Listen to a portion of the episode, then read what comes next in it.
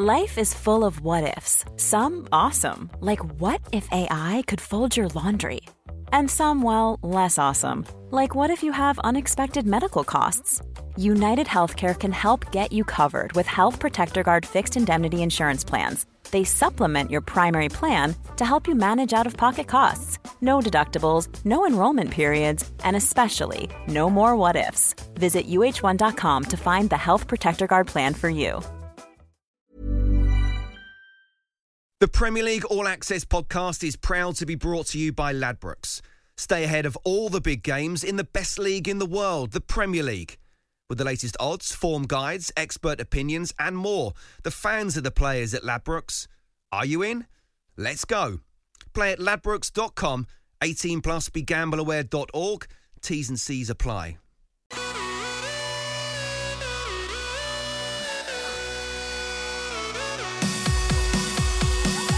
To Lacazette, down round the goalkeeper, gets to the byline, he's very wide, but then turns and shoots and scores a stunning equaliser for Arsenal. There's a chance on here for Chicharito Hernandez. It's 4-2 to West Ham. Lamela's in, angles tight, goal! Erik Lamela, super 1-2 with Son Heung-min, and Erik Lamela gives Spurs the lead. He needed one touch of the ball, Raheem Sterling, and he pulled the trigger and he planted the ball across the face of Alex McCarthy and into the far corner. Pogba's in there, and Szczesny can't keep it out. United have scored again.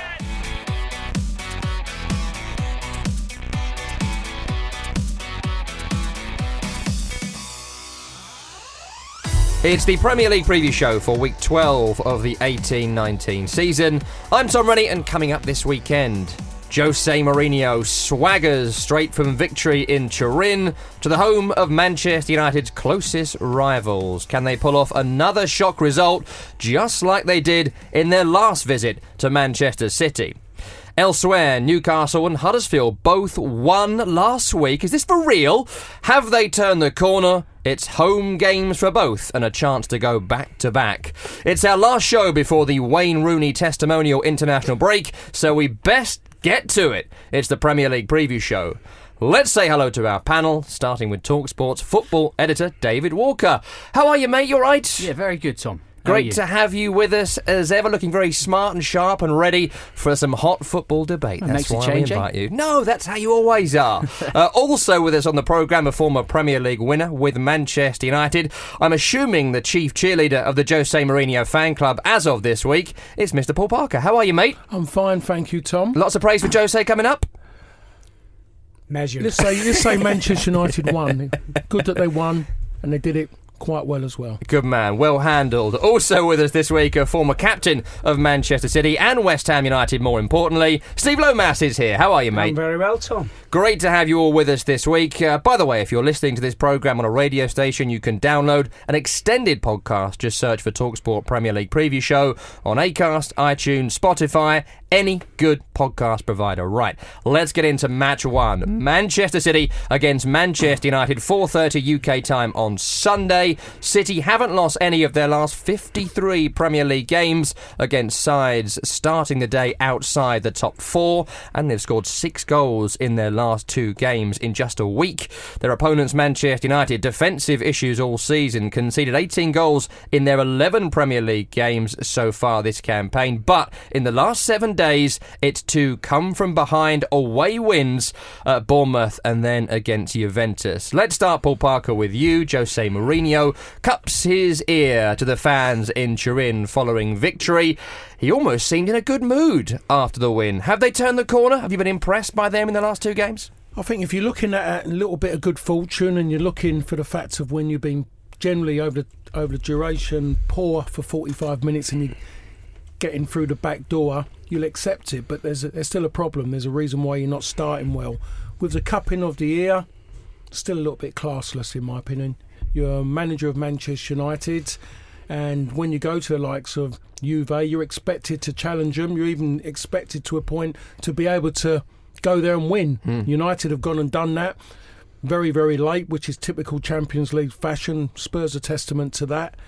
And to go and do that, you should be going around and saying, yep, yep, yep, and this, you know, and you should then be there, shake hands, but then if you want to shout and scream in your dressing room, you do that. But to go out there and take go there for you and do what you do for your own personal reasons is actually disrespecting Manchester United, in my opinion, to go there because of his issues with Juve. Even at Old Trafford, he was holding three fingers up to a Yeah. meaning. I'd done a, I'd done a, I'd done a proper treble, not their domestic one. Um, he's not, he's not giving, he's not giving Manchester United as a club respect, and Manchester United are losing it as a club.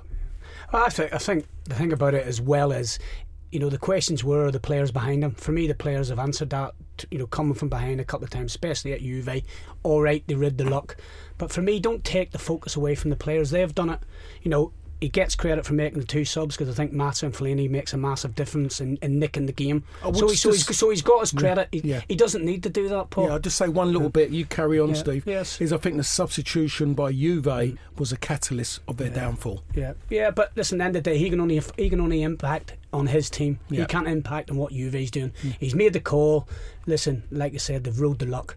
Could easily have been three 0 in the game out of sight, but you know he's hung in there. The players are fighting for him and scrapping for him to the end. So they, they they're really answering his questions. He doesn't need to do that, but unfortunately, it's in his nature. Dave, could I ask you a question on this uh, from the, the press side of things? Because I, I don't buy into conspiracy theories a lot. I don't often wear my tinfoil hat. But this week, uh, Jose Mourinho was cleared by an independent panel of his foul and abusive language at the end of the Newcastle game. The Football Association have now appealed that. If you're Mourinho with all this going on, I know it's a Champions League game, but he'll feel authorities are against him. Some of his own fans are against him. Opposition fans are against him. Is there an agenda against Jose Mourinho? If there is one out there, I think Jose Mourinho can't really have too much complaints. You know, you live by the sword, you die by the sword. If you're going to go around waving your fingers in the air to the Juventus fans, you're going to tell Liverpool fans to shush when Mm. you're a Chelsea manager, all this stuff. He's, he's made a career out of it. I think as well another thing, the other thing he was at the Chelsea incident where the, the assistant got up and gave him a bit, you know, lack of respect. Mm. You know, so it's, it's like you're saying, it's a double edged sword. Mm. He can't he can't you know want respect without giving it out, and I think that's where the press are against him because he he, just doesn't want to give that respect out, which is due. There was a great line. We we can't play the audio here, unfortunately, but there was a great line in his post-match comments in Turin where he was asked what he said on the pitch, and he said, "Do you speak Italian?" And the interviewer says no, and he says, "Well, the Football Association must." So asked them what I had to say, which I thought was very funny. Uh, let's talk about the team. Uh, Alexis Sanchez starting up front. Romelu Lukaku has been quote unquote injured. Um, how's he done for you, Alexis Sanchez? And will he start there this weekend against City? Asking how he done last night. Yeah, and against Bournemouth as well. Again, I would say he was adequate. As best be it. Is he the ideal person to play in that role for Manchester United without Lukaku? No. At Arsenal, he done it and he worked well with Arsenal the way they play. But you could see that United had a little bit more ball retention. You could see they went forward with more purpose because the ball was held up longer in the final third and generally, well, it is with Lukaku there. So you can say it worked that way with Lukaku not being there. But I'm looking, if I'm going to look to the game on um, at the weekend, I'm going to have to say he could bring Lukaku back because he could go for size is everything. I think you could see Fellaini come back. You could just see it being size is everything because that's that's the one thing against City is they're not a big team. Hmm. Obviously, you have to get the ball to put the ball in the box, but still, when the opportunities occur, Manchester United can take advantage as they did with their winning goal last night. I think set pieces and certainly with Ashley Young's delivery, it's superb. You know, we'll have a chance. You look at Matic, you look at the size that they've got Mm. in the team. They've got probably six players, six foot three and above. You Mm. know, and City are fragile at, at defending set And that's plays. how they did them last season, right? Exactly, You know, one hundred that's how, it percent. turned, that's how the game turned. And that weird few minutes where Paul Pogba and Alexis Sanchez looked like a world class pairing. I was doing that game and I can't. I just remember thinking. They're buried here, dead and buried. I think Sterling missed a late chance for City, could have been 3 0 and all over. And there was a 10 minute spell where Pogba and Sanchez, it looked phenomenal. Uh, Pogba scored a couple, Sanchez set them both up. They played great football. Uh, I just wonder whether that front pairing pushing Pogba further forward. I think it may have been Darren Fletcher this week talking about mm-hmm. playing Pogba off the striker. That's been, in my opinion, that's correct. I've been saying it for quite a while. If you watch when he played for Juve before, you watch the way he played, he was always getting into the box. Even with France, you see him in the box more and more controlled. I think take away the element, the, the bits where his game's lacking, the bits where everybody's got an, an opinion about him as a person, his application, take that away and say, I need you in that box as often as possible, mm. threatening that final third. Go up, if you get the ball to your feet in the final third, go one against one, try and beat him because he's very good in that situation, Yeah, Steve. Exactly. Another thing as well is his little tricks and flicks when he's on the defensive side of it, which isn't very good. He isn't structured. He, he doesn't go with runners. He doesn't move his feet. All that nasty, dogged stuff that he's never really had to do. Mm. You know, all them little tricks and flicks, you want him to be doing that in the Yeah, opposition yeah. box. Another thing on Alexis Sanchez, I think he looks hungry again. I thought he he lost his hunger. He, he looked a, at least the last two games, the Bournemouth game. He looked like he wants to get in them them positions by running forward. And I think you know him playing Pogba playing off him should be on paper a nice little foil. Yeah, I will say, and it's it's a little bit negative, is that I've seen everything about United, and you're, you're saying about you just said there about uh, Mourinho might be getting his thing back, his Mm. mojo back, if we use those use that word. But I want to see what it's like if Manchester United go and get beat again.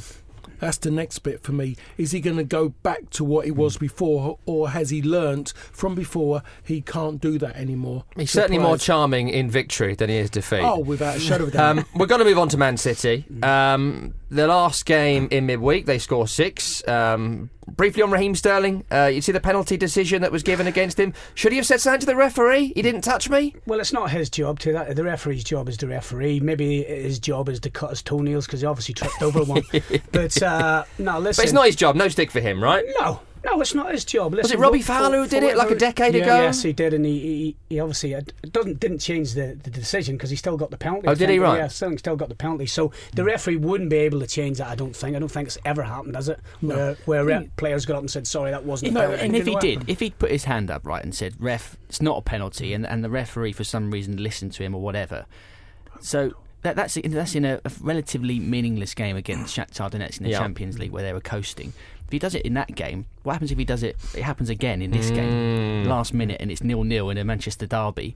Like you set a dangerous precedent. If Would if anyone put their hands that. up? Well, I mean, I, I, I like to think that I would, but I probably wouldn't. I would. Would you? I would go and whisper in somebody's ear to the opponent and say, Christ, I got away with that one, didn't I? And he might want to call me every name under the sun, but I'd go to him. I wouldn't go to the fella who might be wearing the green, the orange, the yellow, the black top Yeah. with the whistle in his hand and tell it, say anything to him. You, there's no reason to do that. I there was an argument going on last night. I think Jason Cundy was arguing with someone last night on Talk Sport about it, and Jason was virtually telling him, don't players have got no reason to go and say it's not a penalty, Hmm. and that's what he, that's what his argument was. He was arguing with someone from the press I about think it. the one and he's thing right. is not to override. Listen, Raheem Sterling's in the form of his life. Yeah, he was fantastic and, in the game, And it's great. Listen, 22 year old British player.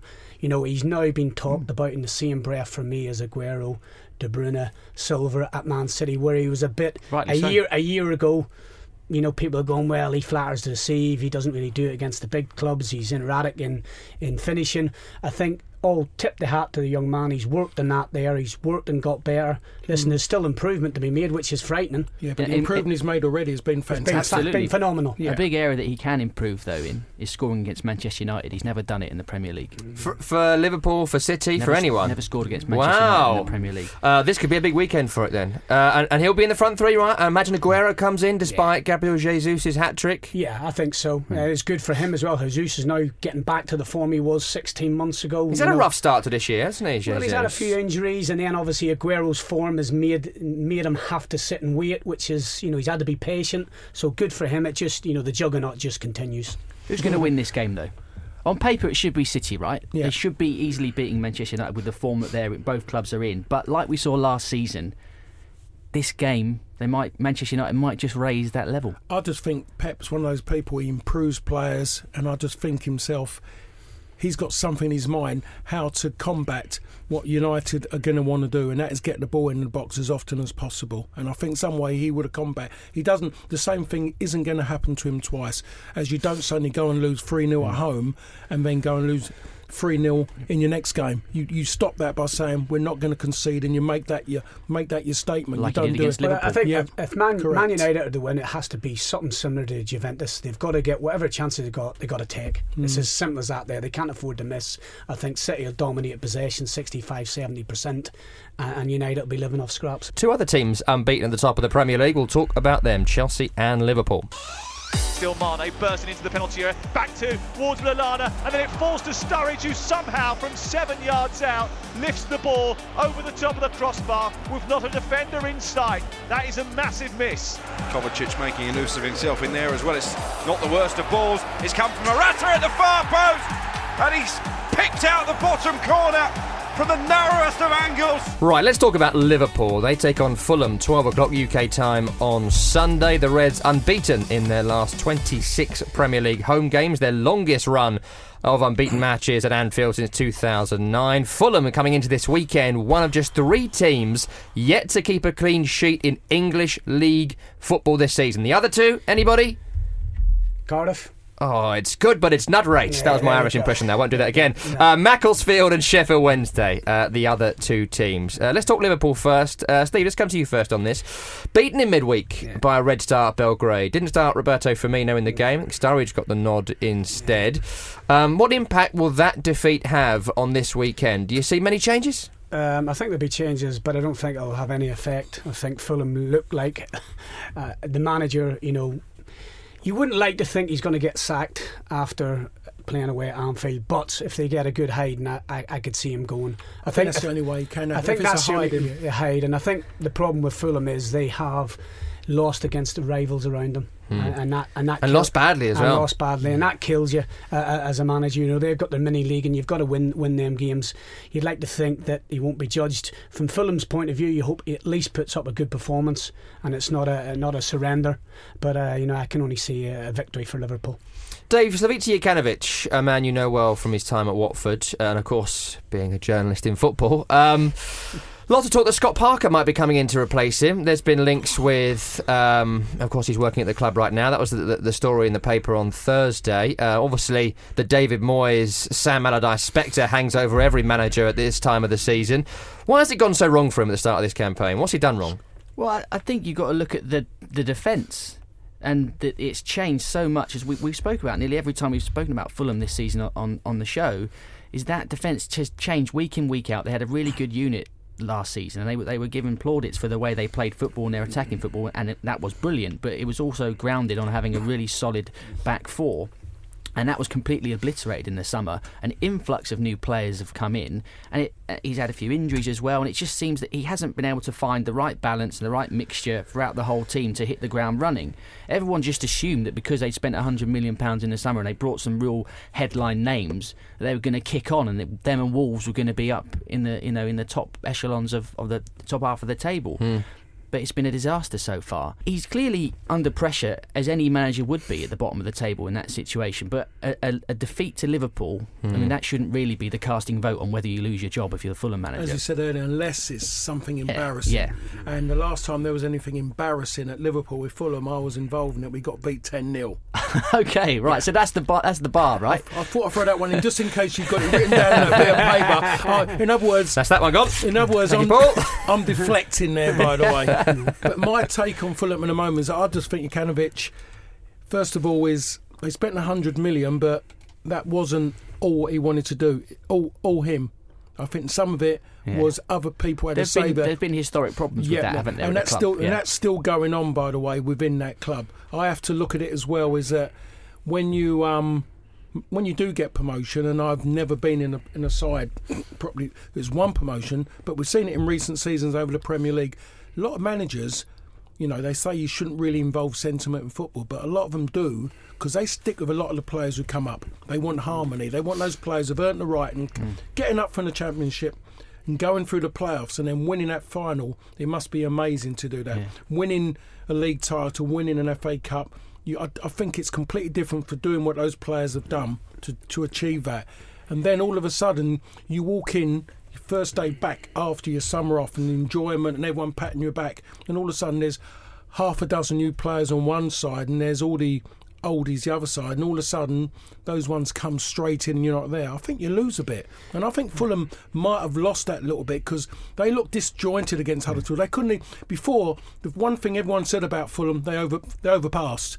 They couldn't even pass against Huddersfield, and I think they've lost that continuity. They've lost that harmony they had in that dressing room. Well, certainly, if you're bringing players in that are on treble what the players got to get them in the Premier League, Mm. you know, unless, and it's like anything, if you're winning games of football, it's not an Yeah. issue, Paul. Yeah. You know, you go along with it, but when you're losing games of football, it then becomes an issue in, in the camp, and where there's a split between the guys that got them promoted and the guys come come in, I don't know, but sooner or later they, they've got to try and eke out a result. Obviously, they're not going to get anything at Anfield. I think the big one the week after is Southampton at home. You know, then they've got Chelsea away, and then they've got another. I think they've got It's Leicester, Leicester at home, yeah. So Then United away. and United away. So really, for That's me, tough. he's got to win them two games at home, and, that, and that's really else. You can't see anything but him being out of a job. Unless they lose 10 0, and he should be sacked. and any player who played that day should probably never have played again. I think we can all agree on that. Uh, let's move on. I, bet, so I wanted to say let's move on there, but you're in charge, so I'm glad you said it. Uh, let's move on to Chelsea against Everton. 2.15 UK time on Sunday. Chelsea looking to remain unbeaten in their opening 12 games in a top flight season for only the second time in their history. It was 14 uh, back in 2014. Everton have won just one of their last 16 away Premier League games in London, losing their four games in 2018 in the capital city. Uh, Chelsea play on Thursday, so of course we're recording this before that game, but we'd imagine they've made lots of changes for their Europa League game.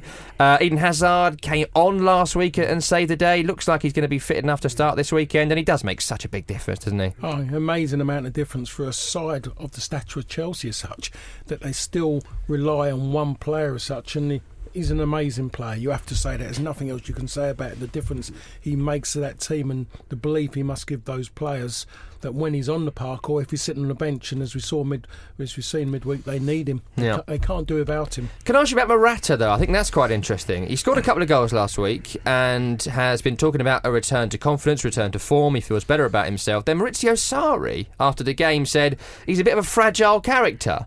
I found that a, a little bit strange that when he's finally returned to his form, the manager is publicly saying, I find him a bit fragile. Am I reading too much into that? I thought it was a bit odd thing to say. Well, you would have thought so. You're trying to build him up, and, and Paul will tell you no matter what anybody says, when you're at the top of your game, you don't think about things, and it must be even harder for a striker when you're low in confidence and the chances are coming. And I think he's openly turned out and said, listen, he wasn't making runs because he didn't want to miss chances. You know, he wasn't doing his normal thing, and that's a lack of confidence that he's afraid to miss. So it was good for the player. You know, he's got a couple of goals. Hopefully that'll kickstart him. Uh, and like you say, with Ha- Hazard coming back, you know, it's a great man to do the supply line. Uh, Everton briefly victorious last week with Richarlison with a couple of goals. We've been speaking on this programme, Dave, about getting him centre forward for a few weeks and a couple of near misses, but last week he was fantastic. He's, he's a terrific player. I think he's only going to get better and better. To be honest, he's he's. He, uh, you spoke about confidence there with Morata. That was the big issue for him last season. He had a couple of games in the transition between Marco Silva and Javi Gracia when the new manager came in at Watford. He just completely lost his confidence, missed a few ch- easy chances, and then he just couldn't hit a barn door for the rest of the season. But he got a goal in the first game of this season away to Wolves or Everton, uh, two goals in fact that day, and he's never looked back. And I think he's a young player. He's confident. You give him the ball in the right areas at the moment, and he's going to cause any team problems. But uh, he, he himself is a is a, a worry for Chelsea. But as a team, Everton, do we see anything from them that, that's going to trouble Chelsea? Really? I don't away from home. I was disappointed. I was um, I was at Old Trafford, and um, I saw them there the other weekend, and I really thought Everton were going to do something because they've got a horrendous record at Old Trafford. I think it's one in twenty-eight E- games. Even worse at Stamford Bridge, not right, one in twenty-three there. So um, so I kind of saw them there. First half weren't really fussed, weren't really fussed at all. In fact, they did start with 10, 10 men. By the way, It's- it's- they, people shouting out over the tannoy, asking for Walcott to come out when he's ready. But um, and someone said they took him off. They did a substitution. I don't know why they'd done it because he was already off. But um, they were really Missed an open goal last week as well, didn't he? Poor old Theo. But the second half performance against Manchester United, they'll be saying they would have said to themselves, "We should have got a point out of that." So there is something about them when they go away from home, and, and that word used by Mr Neville, I'm going to turn around and use it against for Everton. They're a bit flaky away from home. Yeah, they have got pace though. in, in wide areas. Chelsea playing a high line. Yeah, but if you don't want to defend, you know what I mean. If Yeah. you don't want to run back and defend, because listen, it goes without saying, when you're away away from home, you're going to have less possession. So, so, so you've got to defend. You've got to be resilient. You've got to be dogged. You know what I mean. And especially with the likes of going away to Chelsea, you, you know, if you get thirty percent possession, you're lucky. It's as Mm. simple as that. There. So Mm. you, you know, you don't need to be Einstein to realise. Listen, you're going to have to defend. and You're going to have to work as a unit. But they And that's can cause what some they don't do. damage with some Yeah, of the listen, players they've, got. got. Bernard, play. Sigurdsson, Andre Gomes looked good last couple of weeks as well. Um, can I just butt in there? Do a, um, Gomes was absolutely fantastic at Old Trafford. I didn't realise how good a play he was in possession of the ball. He is. He's. I'm. Tip, I'm just, just in a manner. He, people were hitting him, hitting him, and he was standing on his feet, not falling down. He wanted. He showed his strength. Good pass through the ball. He was mostly their best player at Old Trafford. That at, at that time, he was absolutely fantastic in that game. Right, we've got to move on. Let's talk about Newcastle and Huddersfield up next. They won last week. Is this script right? All right, we'll do it.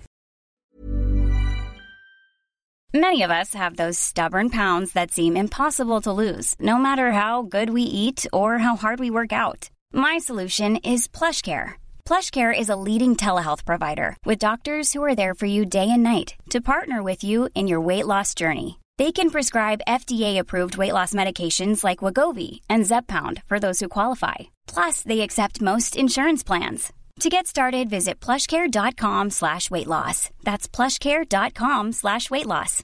This is Paige, the co-host of Giggly Squad, and I want to tell you about a company that I've been loving, Olive and June. Olive and June gives you everything that you need for a salon quality manicure in one box. And if you break it down, it really comes out to $2 a manicure, which is absolutely insane. It's also so easy to get salon worthy nails at home with Olive and June. The difference between how your nails used to look when you did them yourself and now with the Mani system is a complete game changer. The best thing about Olive and June too is it's a quick dry. Dries in about one minute, lasts for five days, and full coverage in up to one to two coats. Visit oliveandjune.com slash perfectmani20 for 20% off your first system. That's oliveandjune.com slash perfectmani20 for 20% off your first system. The Premier League All Access podcast is proud to be brought to you by Ladbrokes. There's a lot more to those 90 minutes than what goes down on the pitch. With the latest odds, form guides, and expert opinions, you'll know the score with Ladbrokes. Odds update on Talk Sport with Ladbrokes. Are you in? Let's go. Play at ladbrokes.com, 18 plus, begambleaware.org. T's and C's apply. The free kick came into the penalty area, and there was Ayoze Perez to deflect it into the back of the net. It's Newcastle 1, Watford nil. Will be Lerver again to take the corner from the near touchline. Left footed outswinger once more. Headed back to Lerver. There's a Fulham player down in the penalty area. Huddersfield have continued, and Huddersfield have taken the lead in controversial circumstances. Newcastle against Bournemouth and Huddersfield against West Ham. Two games Saturday, three o'clock UK time. Um, incredible story last week, really, lads. Uh, Newcastle victorious against Watford despite being outplayed for much of that game. Uh, Huddersfield, I mean, if you weren't going to score and win against Fulham at home, you were never going to do it uh, in the opening weeks of the Premier League from what we've seen. Um, let's talk about those two teams, They- starting they with Newcastle. technically didn't really score. No, exactly. See, that's the thing is, it was an own goal. So I'm still saying no one scored for Huddersfield at home since Tom Ince in April. April, I think so. We, against we can Watford, still yeah. do that. Uh, was it against Watford? You would, yeah, you would know that. Hmm. Uh, let, us talk about Newcastle first. Um, they were outplayed for a lot of the game against Watford, but kind of a bit like Man U in Turin in a lot of ways. They hung on in there. They got a chance. Uh, it was taken by Ayoze Perez, kept a clean sheet, and. Um, Bournemouth at home, it's traditionally a tough game for them, but there's every chance they could win this. Yeah, I look at Newcastle when it's a case of the players are re- the manner in which they're playing relates to the manager's attitude, and they know in themselves is uh, anything they do wrong and the manner they do it, everything's going to go blamed on the person at the top. Even the fans, all they're bothered about is the man at the top. The Newcastle fans were used to them saying, "We love our team, we're this, we're that." I think really in theory, They've got to get behind the team and forget about the person who's running it. Easy to say because I'm not Mr. Football fan. I'm not a Newcastle fan, but the person at the top is not going is not going to affect how the team plays. That's all personal things going on, or whether infrastructure with the club and not putting money into the club. It's about their team. And Newcastle, with what they've got and the manager they've got, should be doing a damn sight better Mm. than what they are now. Their application, and when I saw it when I was at Crystal Palace, I saw them play there, was absolutely embarrassing. Mm. To play like that away from home, if that was me and I was getting the coach and I'm thinking about the one person who was managing me was Sir Alex Ferguson at that time, if we'd have performed like that, and we would not have wanted to get on that coach because he could have pinned you down for that four and a half hour journey back to Manchester, and you would have come off that coach, and everything would have gone. Everything. He would have ripped everything. Even just the fact that he didn't open his mouth, you would feel it. Benitez, he's just maybe not he's fussed. maybe he's hiding behind a little bit of the owner as well. You know, it's taking Yeah. the pressure off him because he can do no wrong.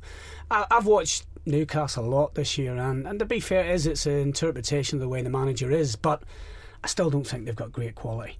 You know, bottom line. Listen, they should be doing better, but how much better? Three or four points? I don't. I don't. I don't see them. I see them if they finish 13th, 14th. That's about where that squad is. As uh, you know, is good. And I think the fortunate thing for Newcastle is there's quite a few other teams that are struggling at the minute. They're not cut adrift where they could quite easily be. Going to be tough against Bournemouth. Uh, beaten by Manu last week. Their first 20 minutes, they should have been out of sight. Uh, missed a couple of chances and all that sort of stuff. And then were pegged back late by Manu. Um, and they often win here. Uh, was it la- last late uh, late goal last year? I think Steve Cook last minute uh, got them a victory. Uh, they're looking to secure three consecutive away wins in the Premier League. I think they go there confident. I, think, I think Eddie Howe and his staff will watch that game last week against Watford. And as you said, Watford probably should have won that game. Had a lot of chances. Newcastle did h- hang in there, but on balance of play, they weren't the better team. And Bournemouth have been doing very well this season. They'll, they'll take some amount of heart, although they'll be disappointed that they fell away in that game against Manchester United. But it is against Manchester United, hmm. you know. So I think they've got nothing to fear. I think the thing I like about Eddie Howe is he's realised that you've got to score goals in the Premier League if you want to win games. It's all right being resilient and things like that there. That's why they're so open. That's why they can.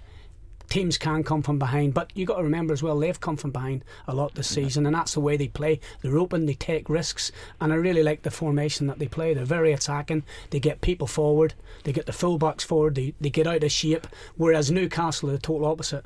They're Mm. very rigid, very structured, and that's why they don't score enough goals. And he's still being brave as a manager as well with the young lad Brooks. Yes, of Yeah. course. I mean, yeah, he's he's playing. still- he, look- he looks a proper Oh, he, talent he as well. does as well. He's found him, found him at Sheff- in Sheffield. Lad wasn't playing regularly, and he's pulled him in. And you, you think he's been around it a long, long time. He's thinking outside the box. There is Yeah. players in the lower leagues, but they've Oh, got course. to have managers that give them an opportunity, and you know you've got to tip your hat to Eddie for doing that. Yeah. Um, really briefly, uh, we're coming up to the Wayne Rooney testimonial weekend, of course. Uh, Callum Wilson, we don't know if he's in the England squad or not, but being as they just give him out for free these days, he's got to be, right? He's been fantastic this season up front. Yeah, he's he's do, he's done very very well. And to be honest, if he's going to have a go, and if they're going to pull him in, you've got to pull him in now, while he's on that high, while he's feeling good. If they suddenly pull him in and things ain't going right for him, it's all wrong. If the way that Gareth Southgate has talked about it, then it should be now. Is there a striker doing better than him at this moment in time? I don't think there is. Even Hmm. Harry Kane, Harry Kane might have nicked goals, but performance-wise, he's been very very poor but he's got the armband, so he's going to be there. But if you're looking outside of Harry Kane, English strikers, there isn't many really there who are doing it. Now Vardy has announced his international retirement, then obviously there's a, still a space available. And available. this is the perfect game for him to do it. You don't want to throw him in against Croatia, which could potentially be a, a very important match. We could get to the Nations League finals against USA. Hmm.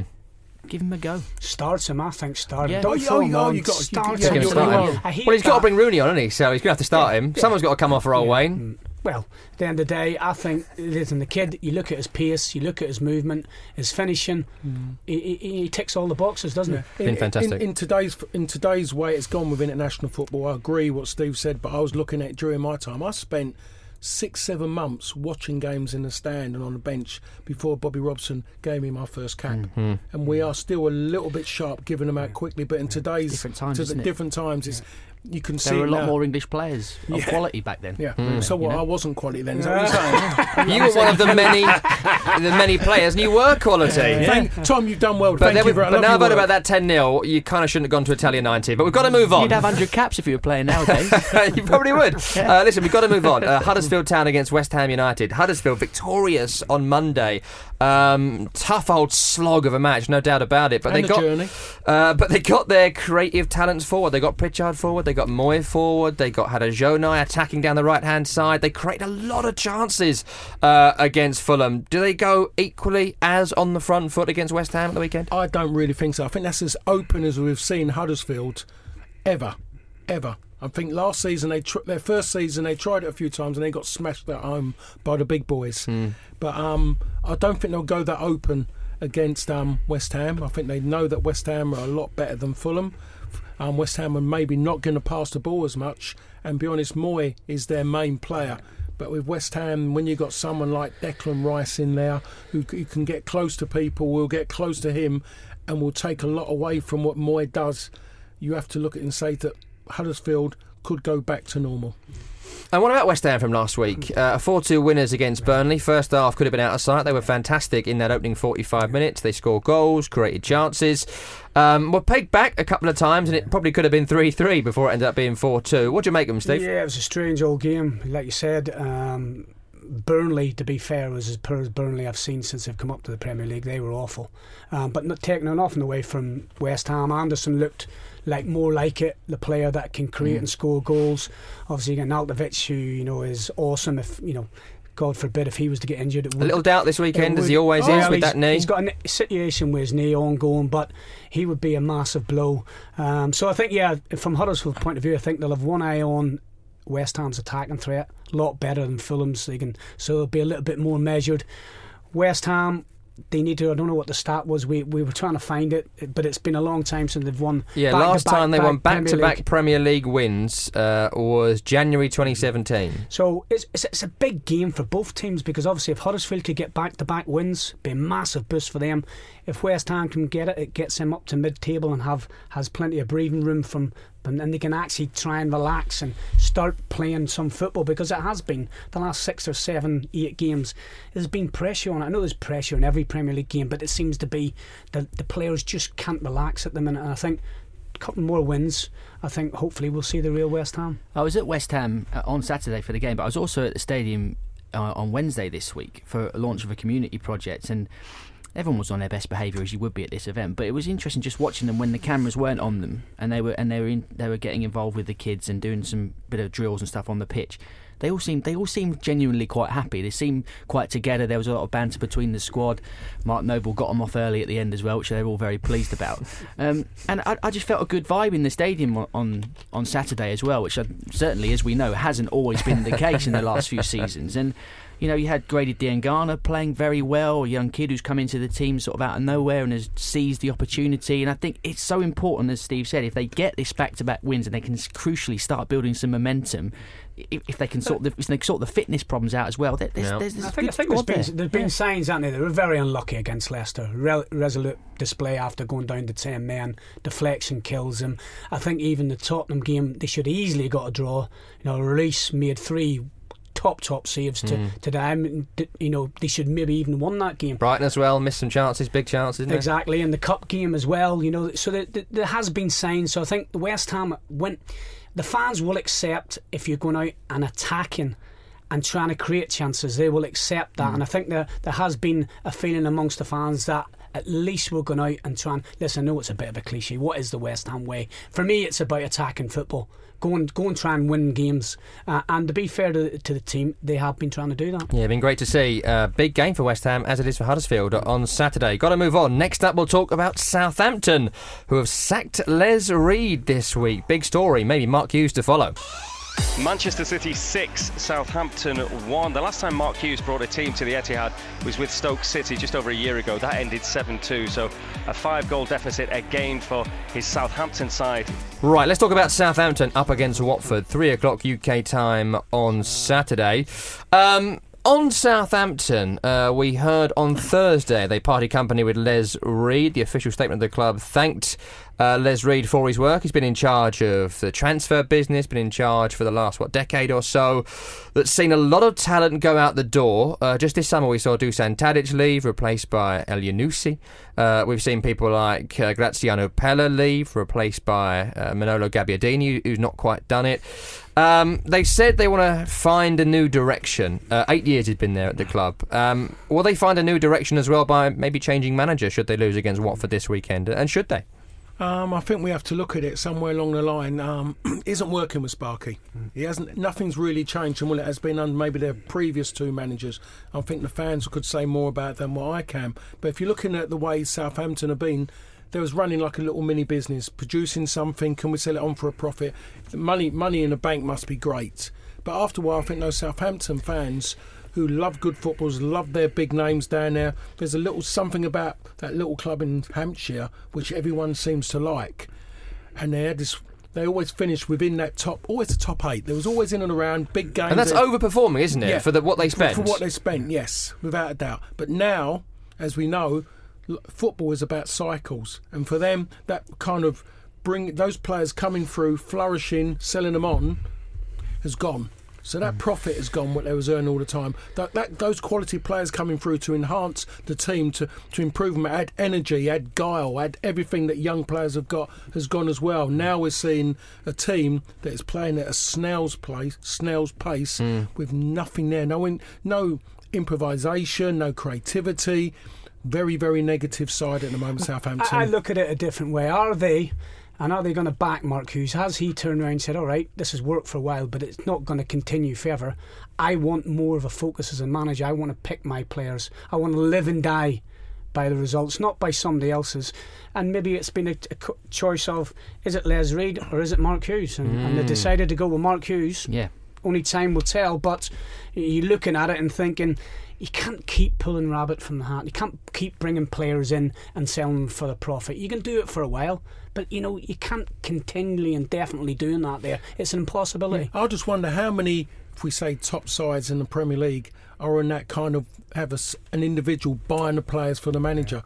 Because it's something obviously we didn't know about during our time playing in the pre- Football League, Premier League. Well, we- We're always with managers who wanted to live and die by, by, by, by the players they brought in. You mm. know, it has changed and it has worked a while at Southampton, but it's definitely gone stale over the last 18 months. A lot, and a lot of clubs, to change. Yeah, you- you're right. A, a- lot of clubs do operate that model, not just in the Premier League, across across the globe, across the big that's where it's clubs. You know, from, and, and it has been proven to, to work. But you've got to be really, really sharp on the recruitment side.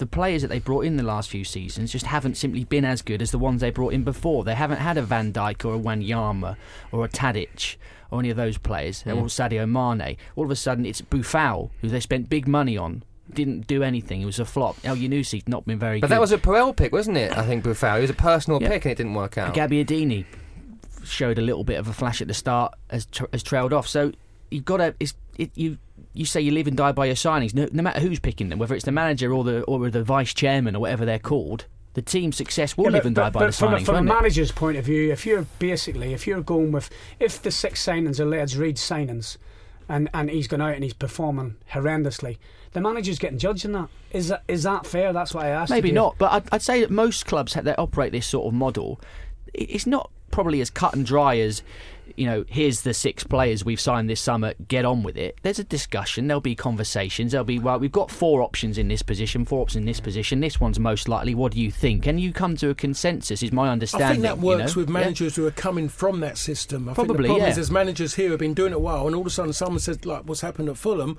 they don't want to do it that way. They want to do it on their own. Now, can you imagine that one? You're sitting there and everything, and you're having to go at the manager because he's done this, done that, and he turns around and says to you, "Oh, by the way."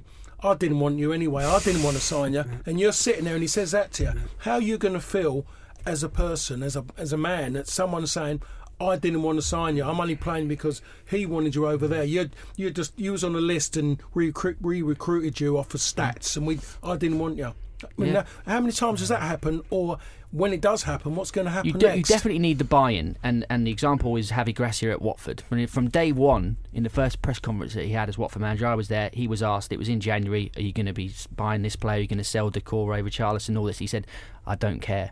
I'm here to be the coach. Whatever players I have to work with, I'll talk to the club about them. But my job is to make sure that my squad of players is best prepared for the football matches and we know how to win matches and, and do well. And you have to want to do that, I think. And somebody like Mark Hughes is from the old school, he's from a different generation who just probably isn't best suited to that model. Mm. But uh, as Steve said, they've Southampton. That's an admission on their part that th- this model that they currently operate isn't working for whatever reason. So it'll be interesting to see: do they replace Les Reed with someone?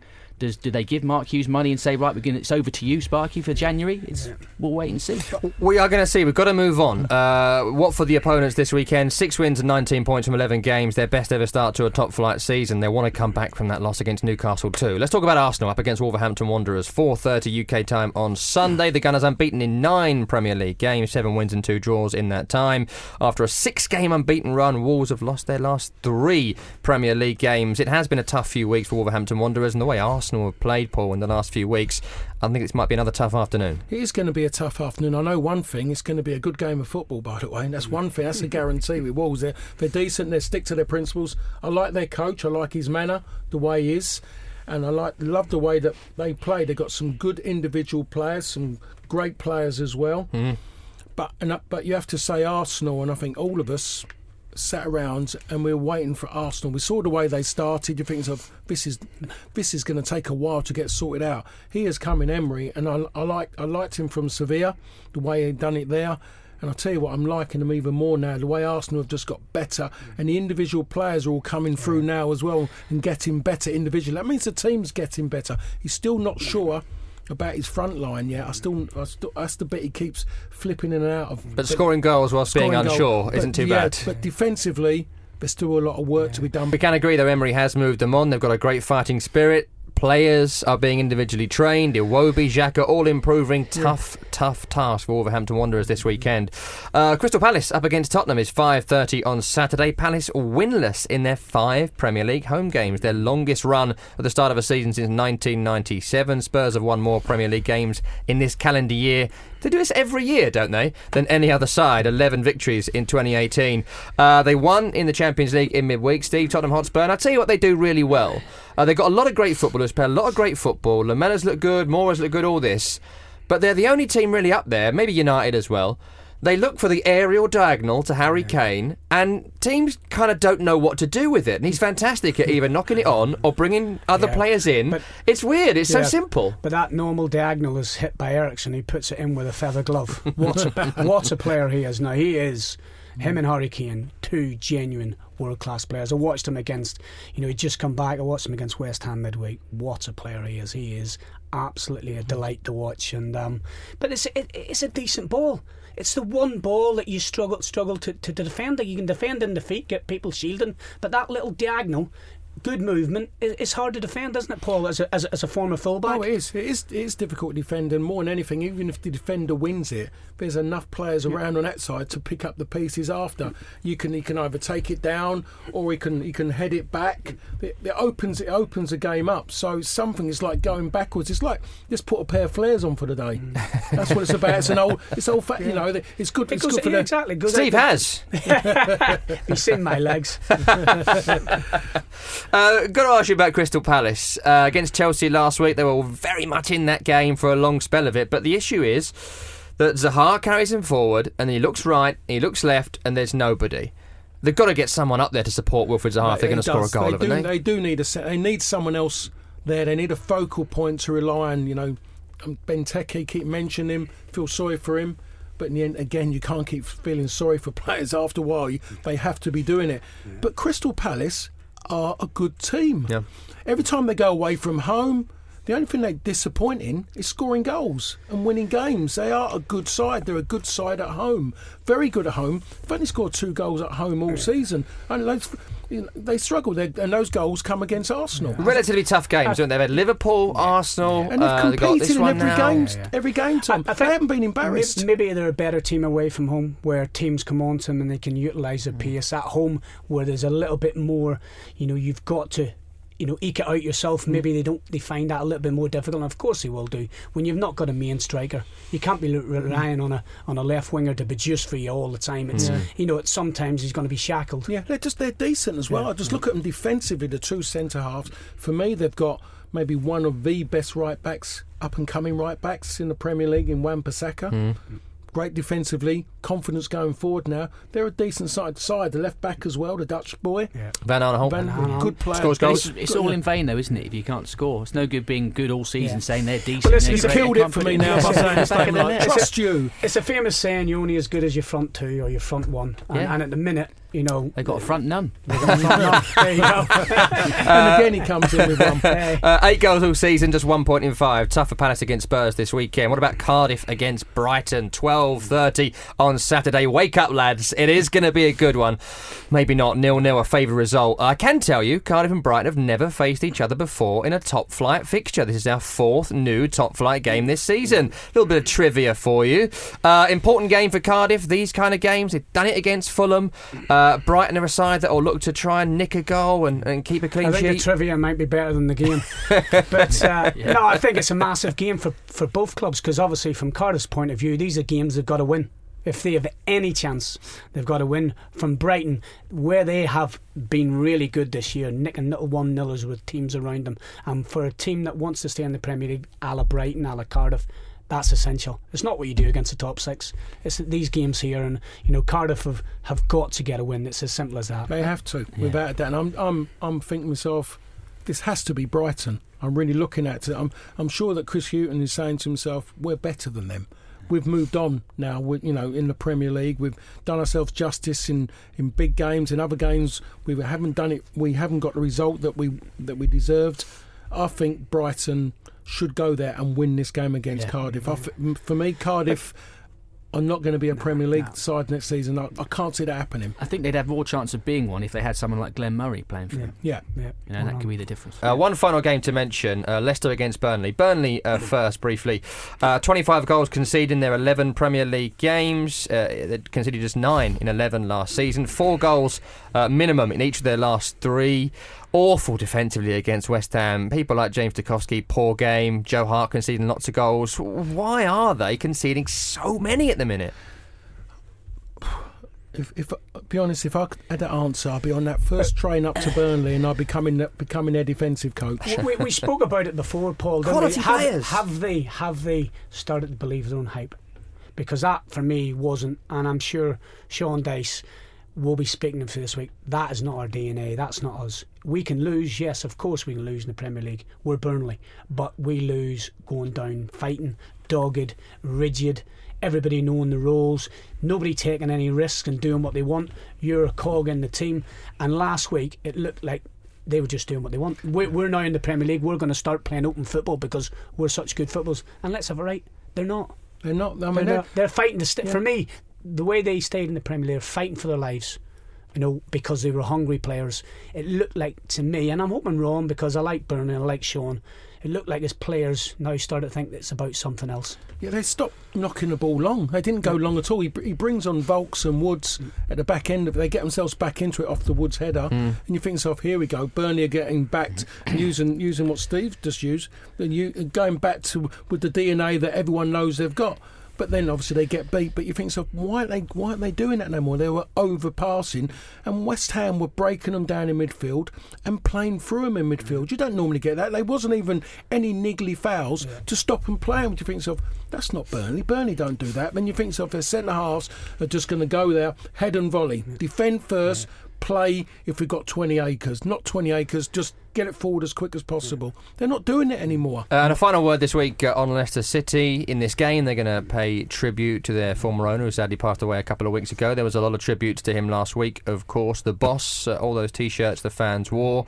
Uh, the memorials are going to be moved to an area where, where, fans can go and pay their respects, and there's going to be uh, some special embroidering on, on, the shirts as well. Just on the football from last week, Paul, it obviously was was very tough for a lot of those players, but it was such a great performance against Cardiff City. And maybe one of the easier places to go in a lot of ways because Cardiff aren't a particularly good Premier League side, but it was a really intense professional performance, and we'll see something similar this week, won't we? Oh, without a doubt, and it would have been difficult for those players to do to to play in that game. I mean, there was a perfect excuse for him not for it to work out because there was a lot on him. So, so to come through that Yeah. is very very difficult. It'll be the same this week as well. I mean, you saw the emotion before kick-off last week, understandably, and I, I, I suppose the difference this week. Last week was kind of about the players and the staff, and there were some fans there, some Leicester fans, but it was it was their first opportunity to get back to action after the tragedy. This weekend, it's the city of Leicester coming together for the first time since the tragedy to pay tribute to the owners and the others that lost their lives. Football again will kind of take a back seat, but again, it's a in times like this, it can be a positive distraction, if that's the right word, and it'll be it'll be a very emotional occasion. And I think I think it will be a similar sort of atmosphere to last week from the Leicester Dave, players. well said. A uh, great way to end the show for this week. Uh, thanks to Paul, thanks to Steve, and thanks to David Walker as ever. Uh, no preview show next week. It's the Wayne Rooney International Testimonial Weekend. So we'll all be at Wembley Stadium raising our star spangled banners and raising some funds. Ticket prices, uh, ticket funds, all going to the Football Association. That's good, isn't it? Anyway, that's not for this show. That's for other weeks. Uh, we'll see you in a couple of weeks. Enjoy that football.